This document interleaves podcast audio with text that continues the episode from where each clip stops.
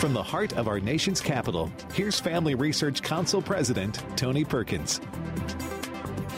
Happy Friday and welcome to Washington Watch. My name is Joseph Backholm. I'm a senior fellow and I am sitting in for Tony today. So glad that you are with us here on Washington Watch.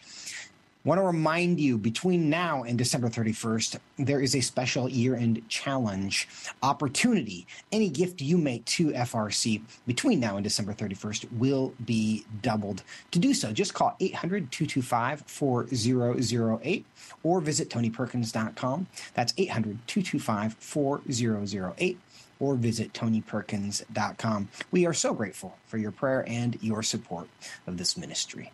Today on the program, the vaccine mandate for military service members is about to end, but is there still reason for concern? We'll talk about why the answer may be yes. Also, the Heritage Foundation is out with a new report on illegal immigration. Among other things, they learned that in recent months, illegal immigrants have ended up on nearly every congressional district in the country. I'll tell you what else they learned. Also, Twitter has banned some left-wing journalists, and suddenly the left is very concerned about censorship. What changed?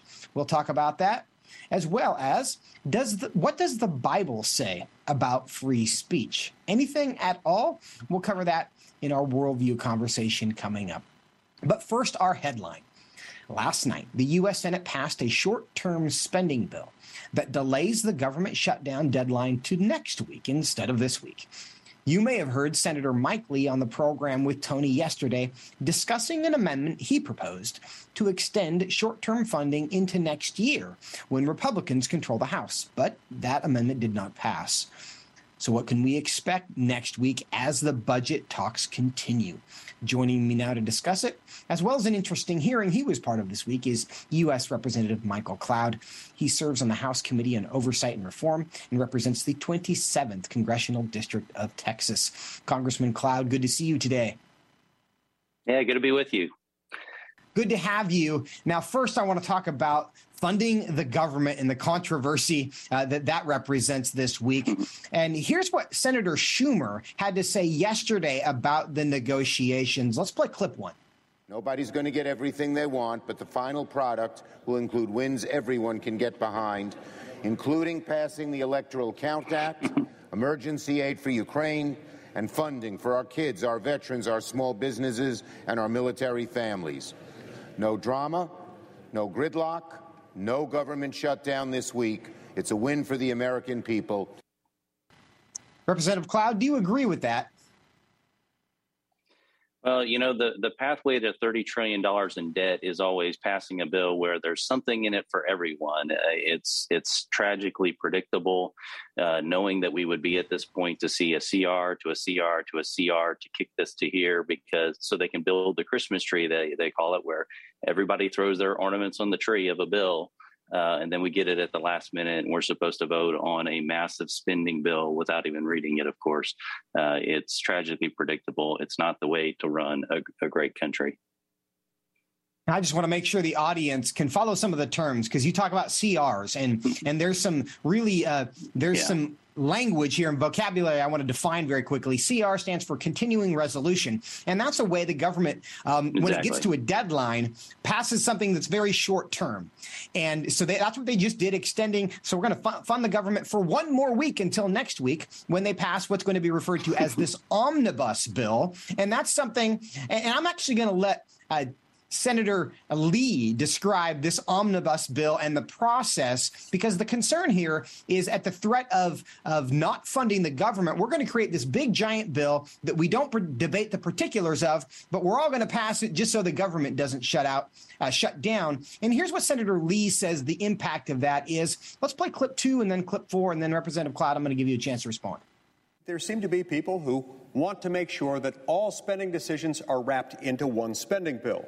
Very often, those are wrapped together in one omnibus spending package and then held off until a day or two, sometimes just hours, before the government is set to shut down. That's when the magic happens. But it's not good magic. It's really bad magic. That task involves convincing senators to vote for a bill three thousand plus pages long likely this year containing seventy-five hundred or so earmarks, a bill that they have never seen, a bill that does not, as we speak right now, exist without ever having seen it. We all know that this is wrong. We all know that this is a corrupt way to run a government. This is a corrupt process that brings about all kinds of special interest giveaways. And in the absence of the light of day, they pass with the threat, the extortive threat, of a government shutdown or canceling Christmas. Members end up voting for that which they know they have no business supporting. Representative Cloud, is that a fair description of what's happening right now that Senator Lee just gave? That's a very fair description. And what's really sad about it is the fact that this isn't like a first-time thing. This is almost predictable. Uh, you know, the idea that they're going to use Christmas constantly to pass a massive spending bill, and they hold it to the last minute specifically so that it doesn't get any sort of oversight or any sort of scrutiny. And and so all, all the special interests get what they need out of a massive spending bill, and the American people are left with a, a massive burden of debt to pay for it all. Uh, it, it, you know, people don't like process arguments sometimes, but uh, at the same time, we've got to start holding people accountable who are willing to let bad practices continue in, in our government. Uh, this is no way to run uh, a government that's going to be for and by the people, and certainly in the best interest of the people. I think objectively, most people would look at this process and say, that's ridiculous. We shouldn't be debating oh, and yeah. about to pass a bill that nobody's even seen. It, What's the solution to this? Is it just people becoming aware and holding elected officials accountable? Is there something that those who are currently elected can do to stop this process from becoming basically an annual uh, uh, habit? Uh, for sure. You know, the fiscal year is supposed to end in September, and we're supposed to pass twelve appropriations bills through the course of the year to fund the government. That doesn't happen, rarely happens, hasn't happened in a long time. And, and what we do is everybody ends up throwing this into this massive, huge bill that gets very little scrutiny at the end. And it's very simple. What representatives or senators can do is you vote no. Uh, and a lot of times, you know, people ask me, well, why did you vote for this or this or against this or this or this? And it's like, well, this is why, because it's it's a bad way to run a government. There's a bunch of stuff in it that we shouldn't be spending on it. Sure, there's going to be, when you're spending a, a trillion dollars or or plus, there's going to be a couple good things in it. But as long as we continue to let this kind of malfeasance happen uh, in our country, we're going to get more of it. And so we've got to have enough people saying enough is enough. Uh, you know, we're we we are at a very dangerous point when you study the rise and fall of nations from a fiscal standpoint. We're the world's reserve currency, but not acting like it. You know, we've got to get serious about good governance uh, if we're going to turn this around. Now, Representative Cloud, I'm going to switch topics on you. Uh, you sit on the House Oversight Committee. Earlier this week, the Democrat majority on that committee, they scheduled a hearing on anti-L G B T Q violence. Now, of course, everyone is anti-violence. But in that, yeah, exactly. uh, in, in that committee, uh, you had a conversation with uh, Doctor Jesse Pocock, who's the C E O and executive director of a group called Inside Out. And they help children get gender denial surgery. They would call that gender affirming surgery, but it helps them deny their biological sex and live as the opposite sex. So I like to refer to it as gender denial surgery. And you had an exchange uh, with her that was very interesting. Let's play clip six, and then I want you to react to this. You do a significant amount of your work with kids, even starting at age thirteen. Yeah. Uh, what what would be the age of consent then in your in your mind? Uh, in our community, the age of consent to mental health therapy is twelve years old. Representative Cloud, that answer surprise you? In a way, no, because this isn't the only hearing I've sat in where you see this kind of same ideology being pushed. And I started off the question asking, like, what's the role of tr- the traditional nuclear family uh, in in this whole process and what you see? Uh, and, and talking about the role that parents could or should play uh, in, in these kind of discussions and what's going on and whether they have a right to know what's going on in the lives of their children. Uh, and this is just one example of many I've seen uh, through the course of time on that committee where you, you see this movement to push this onto our kids, uh, but not only push it in onto the kids, but do it to intentionally do an end around the parents uh, being involved in these sorts of discussions. And, and it's it's very troubling uh, to see this continue. Now, when she says the age of consent to mental health therapy is twelve years old, do you take that to mean merely conversations in terms of mental health therapy, or does this extend to hormone treatments and potentially uh, surgical interventions? Yeah, I don't I don't know the exact timeline in their organization of how they do it, but I know that they begin at that point, starting to talk and kind of prepare them in that direction, again, without the consent of parents, uh, on the way to hormone therapy and then to surgery and those kind of things. Uh, the other thing I asked her about was about what about these people coming out detransitioning? Uh, what, what what what's their story then? You know, did they get it wrong, or are they? Is it this fluid thing? Just wanted to get her take on it. And basically she denied that it was even happening, that there aren't a such thing as detransitioners, when, you know, it's, uh, there's plenty of stories of people coming out now saying, you know, that that was a, a season in my life and I wish I could have it back because I did irreversible damage to my, my body. I can't have kids anymore and the, and the like. And, you know, so uh, this is definitely, you know, We've, we've got to stop any sort of movement that's trying to divide parents from their kids uh, and, and restore the role of our family in our society.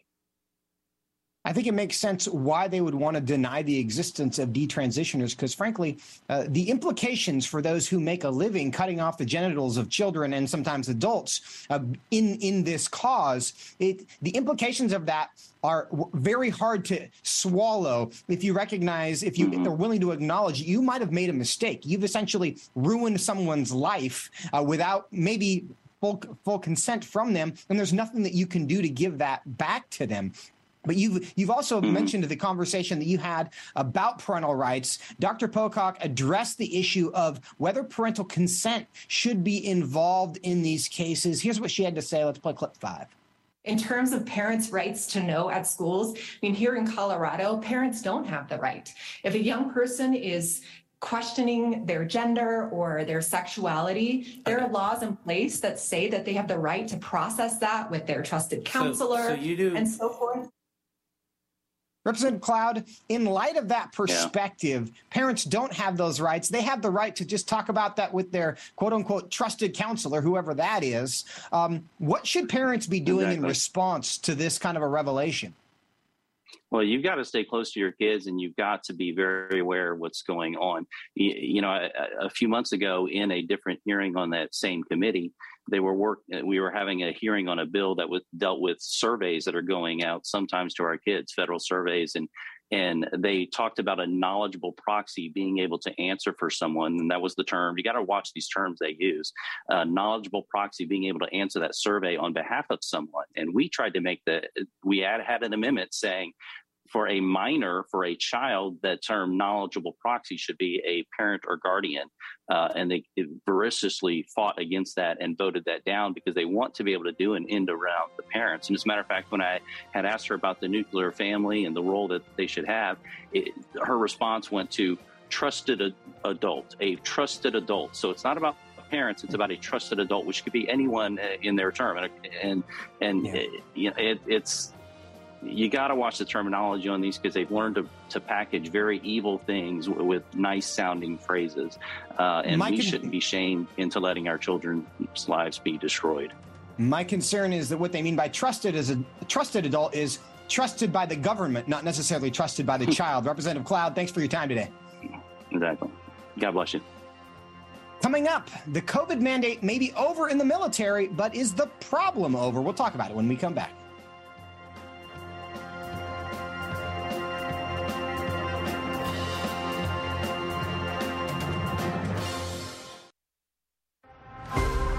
Would you like to spend consistent time in God's Word? Then join Family Research Council on an exciting journey through the Bible. F R C's two-year Bible reading plan helps you to approach daily Bible reading intentionally. You will dive deeper into the nature of God and how His Word speaks into cultural issues of today. All wisdom comes from God, and He has given us the Bible as a way to understand the world. His Word is necessary in our lives, so much so that Christ said, "We are to live on every word that comes from the mouth of God." He calls it our daily bread because we need it daily to sustain us and nourish us spiritually, just like food does physically. Start this adventure today with Family Research Council. When you sign up, we'll text you with daily passages and questions that help prepare you for conversations with your friends and family. To begin this journey, visit f r c dot org slash Bible.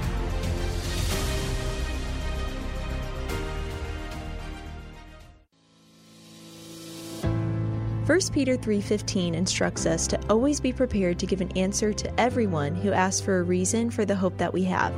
The mission of F R C's online Center for Biblical Worldview is to carry out that verse by training Christians to advance and defend the faith in their families, communities, and the public square, as now more than ever, we need to be grounded in the truth of God's Word.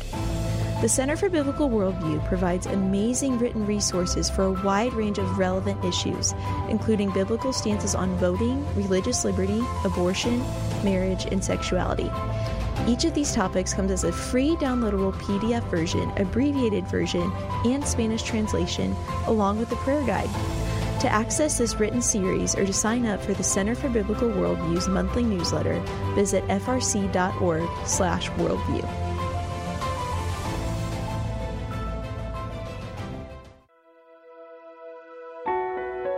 Did you know that from as early as twelve weeks, and certainly by twenty weeks, an unborn child can feel pain? Did you know the issue of pornography is growing among women? Did you know that pornography, sex trafficking, and abortion are all linked and on the rise across the globe? Issues such as pornography, human trafficking, drug legalization, and abortion are all violations of human dignity and have resulted in the devaluation of human life in our culture. Family Research Council stands firm on the principle that every life has value, ought to be respected, and has been designed for a unique purpose. Educate yourself on the harms of pornography, human trafficking, and abortion so that you can offer hope and help. Learn more at frc.org forward slash life.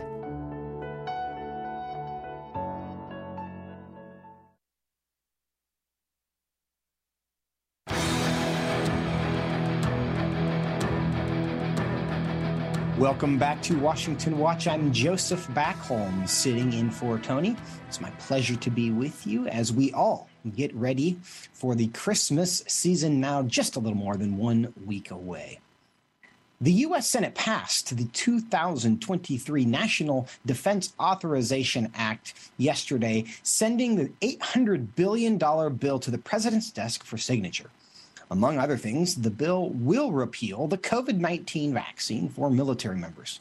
However, the N D A A does not reinstate members of the military who were discharged or had benefits cut off for not getting the shot. And with both the White House and the Pentagon still on record as wanting the mandate in place, what could this mean for military members who will claim a religious exemption from the shot? Joining me now to discuss this is Danielle Runyon, senior counsel at First Liberty Institute. In January twenty twenty-two, First Liberty Institute won the first injunction against the military's vaccine mandate in Navy SEALs versus Biden. Danielle, welcome to Washington Watch. Thank you very much. Thank you for having me. Well, we're glad to have you. First, just tell me what your reaction was when you learned that the N D A A would include language ending the vaccine mandate for service members. Well, it was certainly a pleasure to hear. It's a good first step. Uh, we need to move on from the mandate for sure and be focused on national security. However, um, the fact that this is not going to protect those who have been punished or discharged or in the process of being discharged, that highlights why our case is so important and why it must continue. Now, tell us a bit about your case. What are you hoping to accomplish? So in the Navy SEALs case, uh, we achieved a preliminary injunction, which basically stopped any punishment or uh, any Navy service members from continuing to be discharged for failure to follow the covid nineteen vaccine uh, mandate order. Uh, we received a preliminary injunction for the entire class. So for over thirty-four hundred sailors, uh, they remain in place and they're able to work.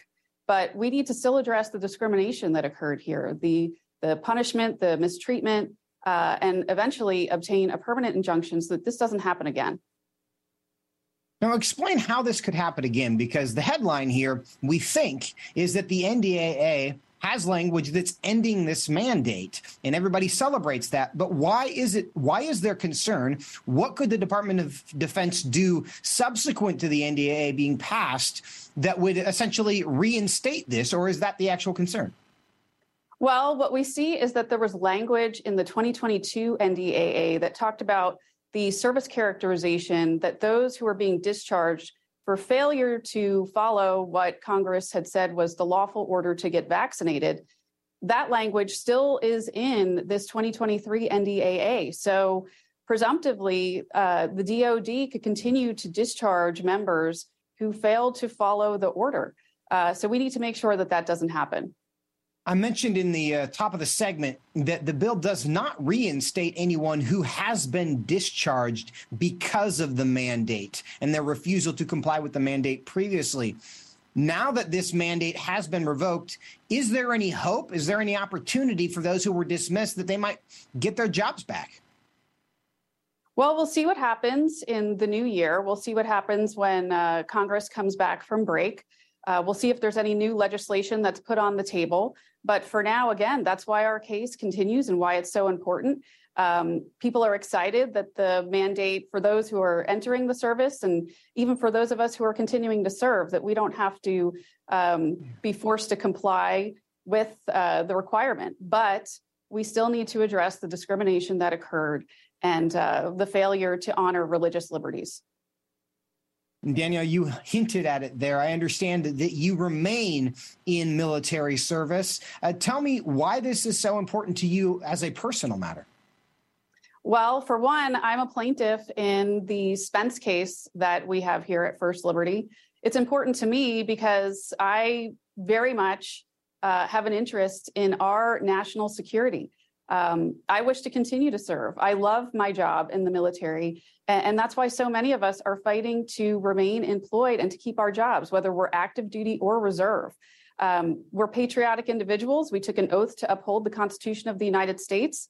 And, and we just want to move on from this. Uh, we want it addressed, certainly, but we want to move on. We want to continue to serve. And um, that's really the goal here for all of us. Yeah. Well, we want to move on could be the motto for the last few years, I suppose, in so many different ways. But Danielle, because you are in the reserves, you have relationships with people in the military, you're working with clients who are in the military. How would you describe the impact all of this debate over vaccine mandates and religious exemptions has had on morale of our troops? It's been devastating to morale. For a year and a half or more, we've been focused on this discussion and focused on the fact that people were faced with losing their livelihoods, uh, losing their benefits, losing their pensions. Um, I certainly thought that I was going to retire uh, as a military member. I had no desire to stop serving at a certain point in time.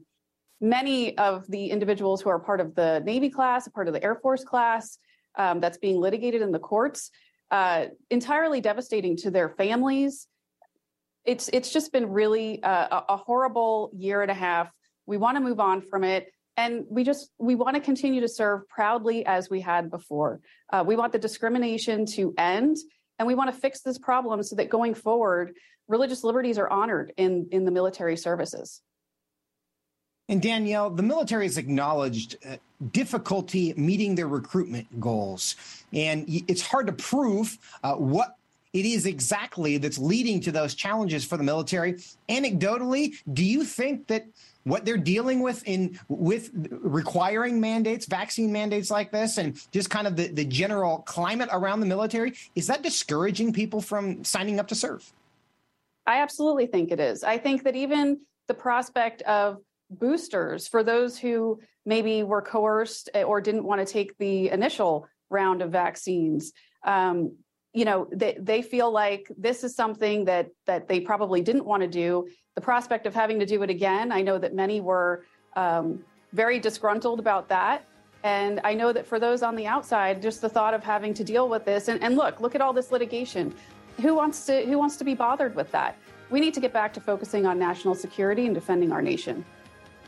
Seems like a simple premise that we all can get behind, and maybe that can be our Christmas wish for the new year. Danielle Runyon, First Liberty, thank you so much for being with us today, and thank you for your service to our country as well. Thank you. Thank you very much for having me. Coming up next, a new report says that the Biden administration is colluding with non-governmental organizations as part of its mishandling at the southern border. We'll talk about it with one of the authors of the report when we come back right after the break. Stay with us here on Washington Watch.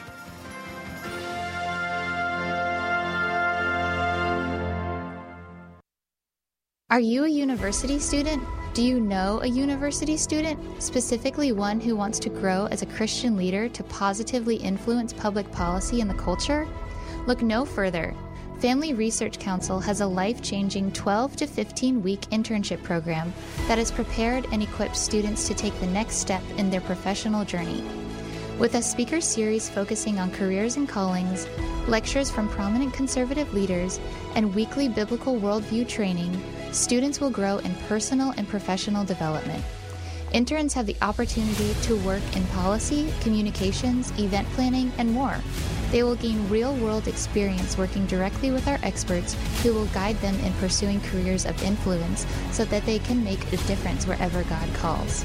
This paid internship offers fully funded housing in the heart of downtown D C, giving you the chance to experience our nation's capital. Visit f r c dot org slash internships to apply. What is biblical masculinity? In our culture of gender confusion, there aren't many examples of godly manhood. Men, husbands, and fathers need to find a model of godly manhood, leadership, and strength, but where can they find it in our culture? Stand Courageous Men's Ministry was created to help men find this model of godly manhood and to develop a strong biblical character, cultivate positive habits, build and rebuild relationships, and make commitments that will move men closer to God's good purpose and design. Men who will stand courageous. Join us at a Stand Courageous Men's Conference to discuss critical aspects of masculinity. These conferences are led by men who understand the issues men face. They unpack our role as a defender, provider, instructor, and battle buddy so that we can make an influence as a chaplain inside and outside the home. Learn more and find a Stand Courageous event near you at stand courageous dot com.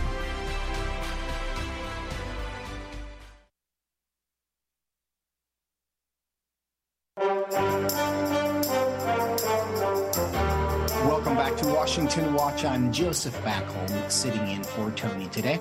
Reminder that the website is Tony Perkins dot com. According to a recent report from the Heritage Foundation's Oversight Project, the Biden administration is working with a network of private organizations to facilitate the worst border crisis in American history. By tracking cell phone data, the report's authors found that migrants had been placed in four hundred thirty-one of four hundred thirty-five congressional districts across the country. That means virtually every part of the country is being affected by the current border crisis. Joining me now to discuss the report and its findings is Mike Howell, director of the Oversight Project for the Heritage Foundation. Mike, welcome to Washington Watch. Thanks for having me. First, tell me just the, the headlines for you from this report. What did you learn from your research? So we looked at the cell phone movement data for a one-month period, so a short period of time, for only thirty thousand devices at thirty-plus separate N G O facilities. So this is a small, small, small snapshot. Um, and we found that they went to virtually every single congressional district on the U S mainland. And so we were very surprised to find this. So we basically ran this study again with a new set of N G Os, found it again. And then we zeroed in on one Catholic Charities facility down there, found the same finding pretty much. And so the big takeaway is, you know, we've all been saying the border crisis, every state it becomes a border state. Well, now it's every congressional district is impacted by this. So uh, we're blown away by the cooperation, the level of this mass human resettlement program, and uh, calling for it to be shut down. Now, Mike, the methodology for your research here is is remarkable in and of itself. How did you have the ability to track the cell phone data of people who were coming into the country illegally to find out where they were going? So commercially available cell phone data is something that uh, is grown. It's an industry unto itself these days. The federal government relies on this uh, data tool all the time. They did it for COVID. I uh, remember seeing maps on, you know, C N N and such. Uh, where they would track, uh, say, spring break in Miami and then follow cell phones back to other parts of the country to make the argument about the, the spread of COVID and uh, anti-spring break. Uh, the federal government used this in the January sixth prosecutions, where they basically pulled all the cell phone data uh, from everyone in the vicinity of the protest that day and, and used it to, to track people down. So, and seeing this over time, I thought, why don't we use this uh, for the border purposes? And the technology worked very, very well. What do you think the implications of these findings are? You mentioned that you, you were able to track illegal immigrants to four hundred thirty-one of the nation's four hundred thirty-five congressional districts. What do you learn from that? So we learned that the Biden administration has basically offshored a bunch of the responsibility for handling this border crisis to the N G Os. Um, we all remember about a year or so ago when thousands and thousands of Haitians were you know, camped out under bridges in Del Rio. That's the only time the liberal media really challenged the Biden administration on this crisis. So the Biden administration's top concern now is not securing the border. It's avoiding, you know, bad pictures like that. And so they rely on these N G O partners to take custody of illegal aliens and get them, you know, away from the border as soon as possible uh, to make it seem like less of a crisis. So the, the finding is we don't need to just shut down the Biden administration's implementation of this crisis. We need to go after their partner organizations as well. And that's why uh, we applauded Governor Greg Abbott, who announced just a couple of days ago, he's investigating the N G Os. That seems like it could be the biggest finding of your research if what you found is true, that the response from the White House is not primarily securing the border and dealing with the problem, but making the problem look less severe than it actually is. You talk about this network of national, of non-governmental organizations, N G Os, that are at, that are working with the federal government at the border. Is that a new development? Have past administrations done that as well? Or is that something specifically the Biden administration has uh, has brought in in order to change the way it's being dealt with?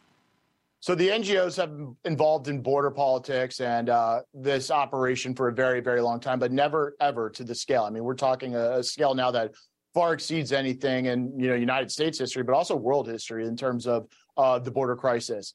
Um, these N G Os also lobby Washington, D C very heavily. I've been the recipient of such lobbying uh, to keep the borders open, to keep the N G Os in business. They receive a lot of federal grants.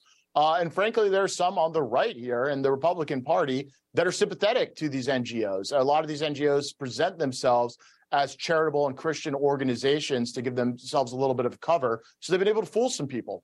But the truth of the matter is they're not just involved at the border and taking receipt. They're involved south of the border. Uh, they're involved across the world in pushing migration, facilitating it, helping coach illegal aliens to file frivolous asylum claims. Uh, At every single level, they're they're involved, and there's a lot of money behind this operation.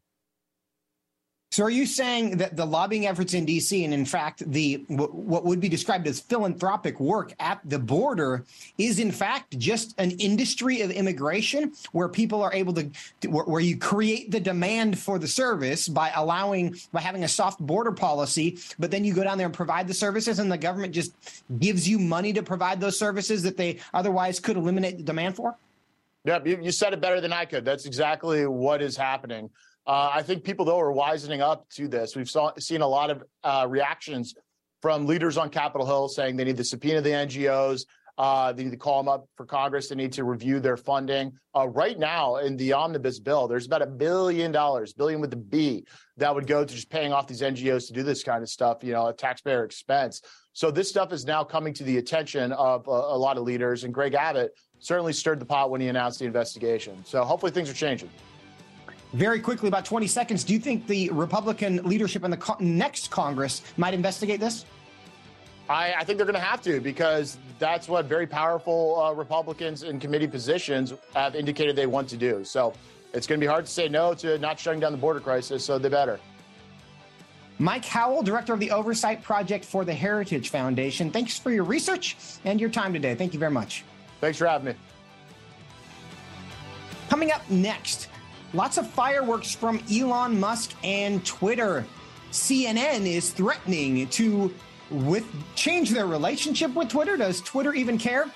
And what does the Bible say about free speech, if anything? We'll talk about all of that when we come back. Stay with us here on Washington Watch. What is biblical masculinity? In our culture of gender confusion, there aren't many examples of godly manhood. Men, husbands, and fathers need to find a model of godly manhood, leadership, and strength, but where can they find it in our culture? Stand Courageous Men's Ministry was created to help men find this model of godly manhood and to develop a strong biblical character, cultivate positive habits, build and rebuild relationships, and make commitments that will move men closer to God's good purpose and design. men who will stand courageous. Join us at a Stand Courageous Men's Conference to discuss critical aspects of masculinity. These conferences are led by men who understand the issues men face. They unpack our role as a defender, provider, instructor, and battle buddy so that we can make an influence as a chaplain inside and outside the home. Learn more and find a Stand Courageous event near you at stand courageous dot com.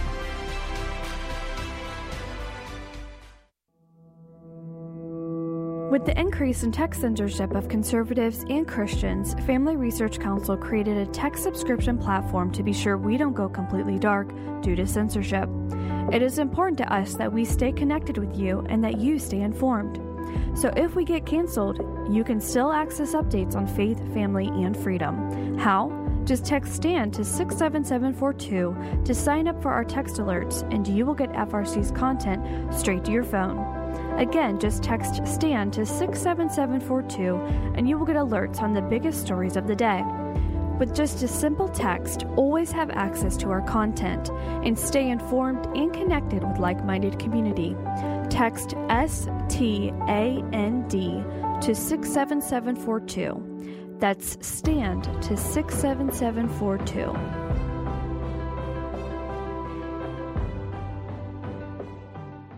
Are you a university student?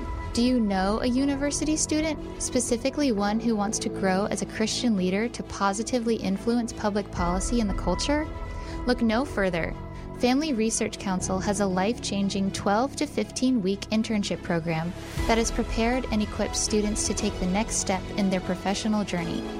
With a speaker series focusing on careers and callings, lectures from prominent conservative leaders, and weekly biblical worldview training, students will grow in personal and professional development. Interns have the opportunity to work in policy, communications, event planning, and more. They will gain real-world experience working directly with our experts who will guide them in pursuing careers of influence so that they can make a difference wherever God calls. This paid internship offers fully funded housing in the heart of downtown D C, giving you the chance to experience our nation's capital. Visit frc.org slash internships to apply. Beginning to look a lot like Christmas. Welcome back to Washington Watch. My name is Joseph Backholm, sitting in for Tony. It's my pleasure to be with you. Last night, Twitter suspended the accounts of roughly a half dozen prominent journalists from the platform, continuing Elon Musk's rapid pace of change at the company. Now, the suspensions appear to be due to their tweeting images from accounts that track the location of Musk's private plane.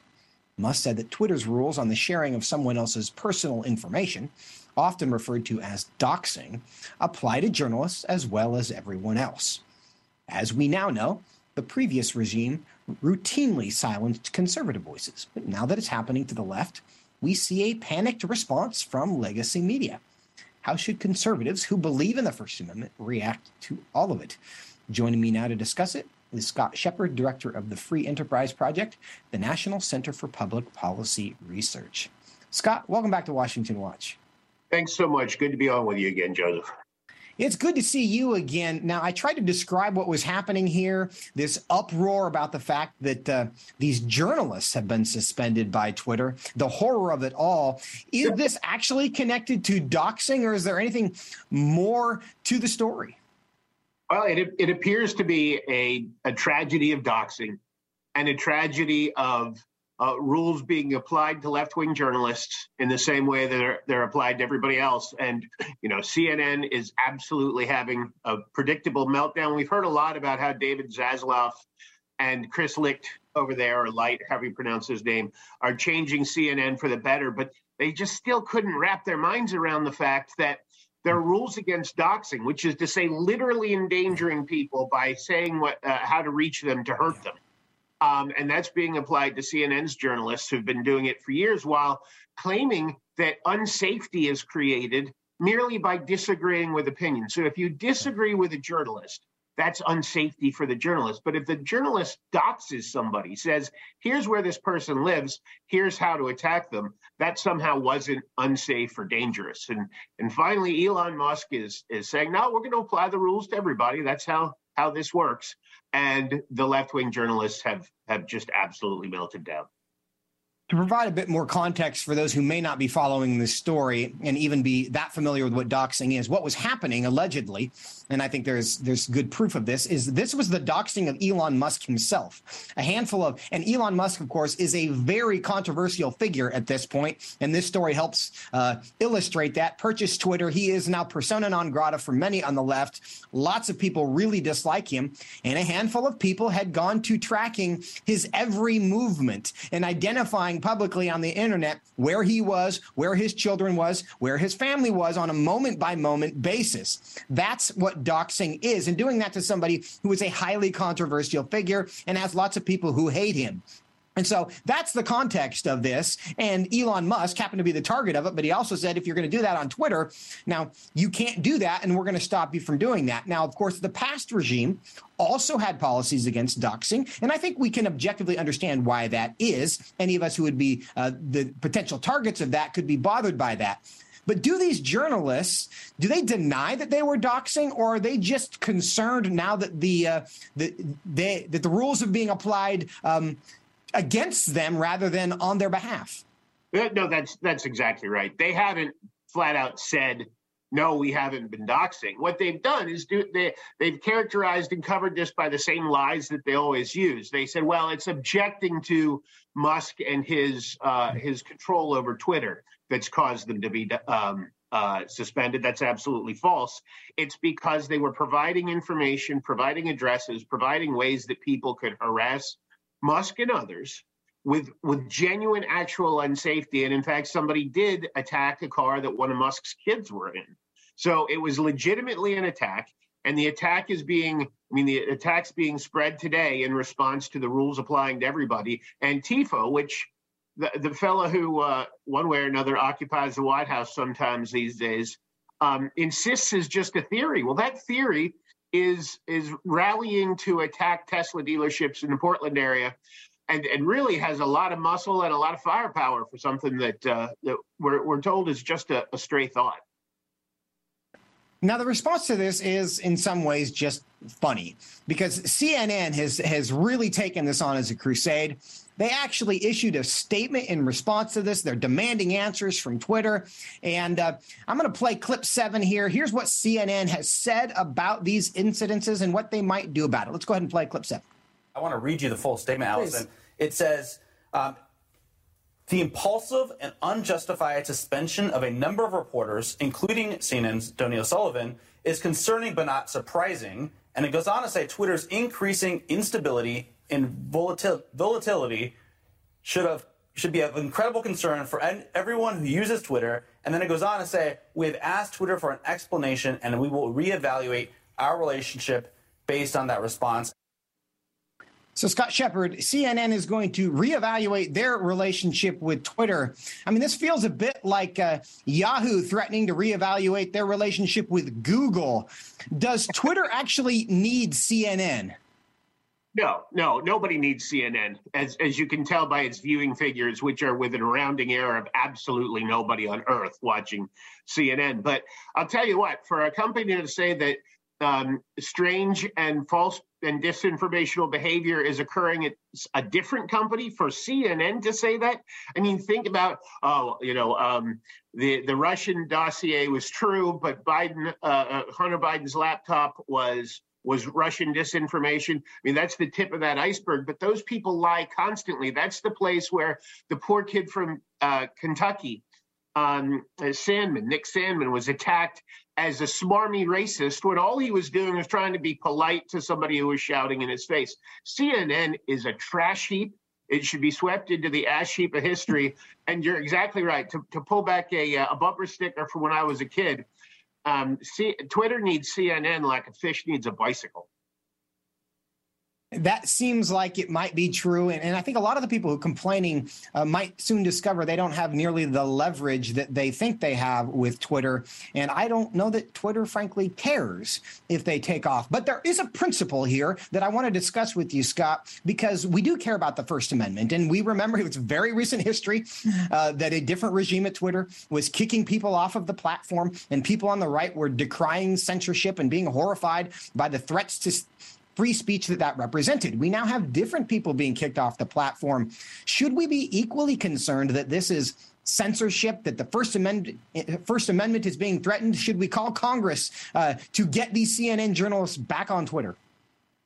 Well, I mean, the old rule in this country, all the way back to Justice Holmes a century ago, was you can't uh, shout fire in a crowded theater. You can't endanger people's lives um, with free speech. And the, what's important for Twitter, uh, and we'll know that Elon Musk is doing right, if whatever rules he establishes, he applies uh, indiscriminately without regard to the content um, or the, the political party position of the uh of the supplier of the content. If no doxing rules apply to everyone equally, that'll be terrific. If you can't organize riots online, then it applies to Antifa as well as to, I don't know, whoever on the on the right is imaginarily, imaginarily supposed to be uh, uh, rioting. Maybe those those parents going to P T A meetings. As yes. long as it's applied, as long as it's applied equally and honestly, I think it's going to be a terrific win, not only for the country but for the whole world. And that is the question, will these be applied? Uh, because we know that a lot of people on the right were being kicked off of Twitter, for example, saying that men cannot become women. That was the threat of violence uh, that was getting you banned from the platform. I think most people would say that that belief about uh, biology and about science is different than publishing the uh, location devices of people who have lots of en- the, the location of people who have lots of enemies. But we do hope for consistency, because that's one thing that freedom of speech definitely needs. Uh, whether Elon Musk will pull that off remains to be seen, but uh, we can be hopeful. Scott Shepard, thank you so much for your time today. Thank you, Joseph. Anytime. And certainly the legal conversation around free speech is important, Twitter and other places. However, there's more than a legal conversation for Christians to consider.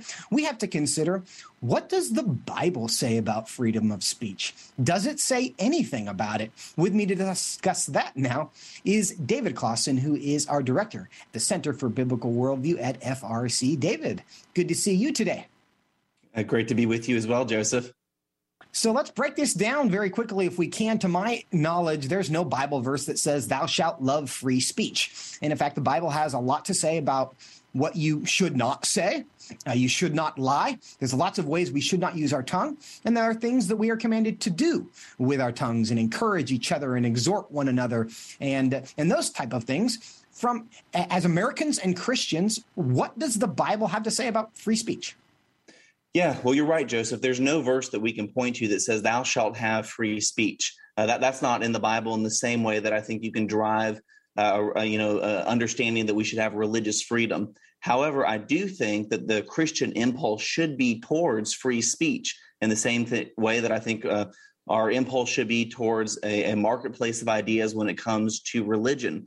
Uh, you know, the uh, the Bible in Genesis one and two talks about how we are endowed with moral agency. God does give us choice. Uh, part of that is uh, what we choose to say and what we choose to not say. I think another Christian principle to think about this is the principle of fallibility. All of us are prone to error. We're all prone to bias.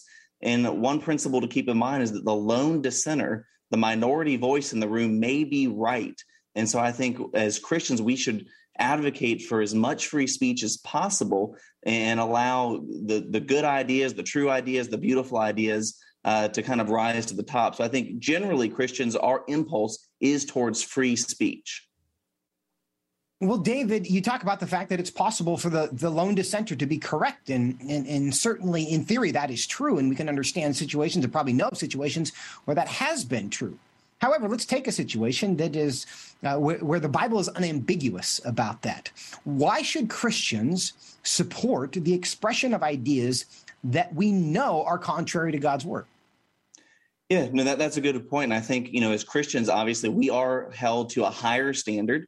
I think the you know the Bible is really clear on the speech that you know we're allowed uh, to use. We're not allowed to uh, gossip or slander or lie. Uh, we're commanded to be truth tellers. And so I, I think this is, you know, we don't have time to unpack this completely. I do think, you know, when it comes to speech codes and things like that, Joseph, uh, all forms of laws are, you know, legislating morality to some degree. Um, it gets tricky. Uh, you see this, you know, in countries that have blasphemy laws, for example, uh, which is, you know, you can't say anything against the prophet, or you can't say anything against Allah. And that's a form actually of religious suppression as well. And so I think where I think that Christians should land on this is, you know, as much free speech as possible. And we hold ourselves in the church to a higher standard uh, because we know uh, that those guidelines that God gives us, uh, those are to Christians, uh, to speak the truth in love, not to lie, uh, et cetera. So I think those are some principles that can help us think about this. Yeah. It seems connected to the conversation around religious freedom, David, and in this idea that um, while Christians don't believe everything is, or I, I guess I should say, uh, around the, the conversation around legislating morality, right? And, and when it comes to relig- to uh, the freedom of speech, because we would say that uh, y- you cannot avoid legislating morality, and that's just reality. Whatever your position is, you are legislating some kind of moral position. But we would also say that you should not legislate morality. Not everything that is wrong from a biblical perspective should be illegal from a legal perspective. Is that is that a similar framework to what we're talking about here with speech, with just because it's incorrect, just because it's not true, just because it disagrees with Scripture, that doesn't mean that the individual should not have the right to express that? And you think that's possibly uh, because there's no way to change someone's heart if someone is not free to be uh, honest about what is in their heart so we can deal with it? I think so, Joseph. And I think uh, part of this conversation is we think about the conscience. Uh, the Bible says that we're to respect one another's conscience, that it's uh, inviolable. Uh, we think about the, in, the, in, the inherent interiority of our faith. You know, try as I might, I can't actually convince you uh, to believe something that you don't actually believe. And so I do think, like you said earlier, you know, we can't be shouting fire in a theater or using our speech that cause actual tangible harm or material harm, so to speak. But I do think um, we should allow, you know, and I think when it comes to free speech as Christians, one of the reasons, Joseph, we want to allow as much free speech as possible is the evangelistic and missiological implications of that. Again, as Christians, we fight for a broad, uh, open public square because at the end of the day, we believe our ideas will win out through the power of the Holy Spirit. We think the arguments that we make about our faith are the most persuasive. And so, again, I think the conversation about free speech is analogous to this in some ways. Again, I'll return to what I said a moment ago, though. We do need to remember, though, that as Christians, we're ha- called to a higher standard, and we can call we can encourage and call other Christians out to make sure that our speech is edifying, that no corrupting talk comes out of our mouth, and only what honors the Lord and builds other people up. And that's certainly guidance for how to behave on Twitter and every other social media platform for sure, right? But it doesn't necessarily mean that we think people should be kicked off of platforms or thrown into jail because uh, th- they do things. They use coarse language, which, of course, Paul instructs us not to be doing. Uh, David, I'll give you the final word on this in about thirty seconds. Um, how, how do we... Um, Does this affect our evangelism, our evangelist to witness, the ability to um, let other people say what they want to say? I, I think so, Joe. So that's why, you know, when we talk about hate speech, there are many people who say that, you know, saying Jesus is the, the only way to heaven, that's hate speech. And people want to legislate against views we have on sexual morality. And so I do think as Christians, one of the reasons we want a broad public square, an open, free public square, is so we can articulate and advocate for our beliefs and seek to persuade our friends and neighbors. And so get, I'm not a free speech absolutist, but I do believe uh, that more free speech, the better. And I think that serves the gospel and the cause of Christ. David Clausen, as always, thanks for your time. Thank you, Joseph. And friends, we thank you for your time as well. So good to have you with us today. We will see you on Monday here on Washington Watch. Until then, fear God, but nothing else. Washington Watch with Tony Perkins is brought to you by Family Research Council and is entirely listener-supported. Portions of the show discussing candidates are brought to you by Family Research Council Action. For more information on anything you've heard today, or to find out how you can partner with us in our ongoing efforts to promote faith, family, and freedom, visit Tony Perkins dot com. Also, to leave a comment about Washington Watch, call our watch line at one eight six six, three seven two, seven two three four. That's one eight six six, three seven two, seven two three four.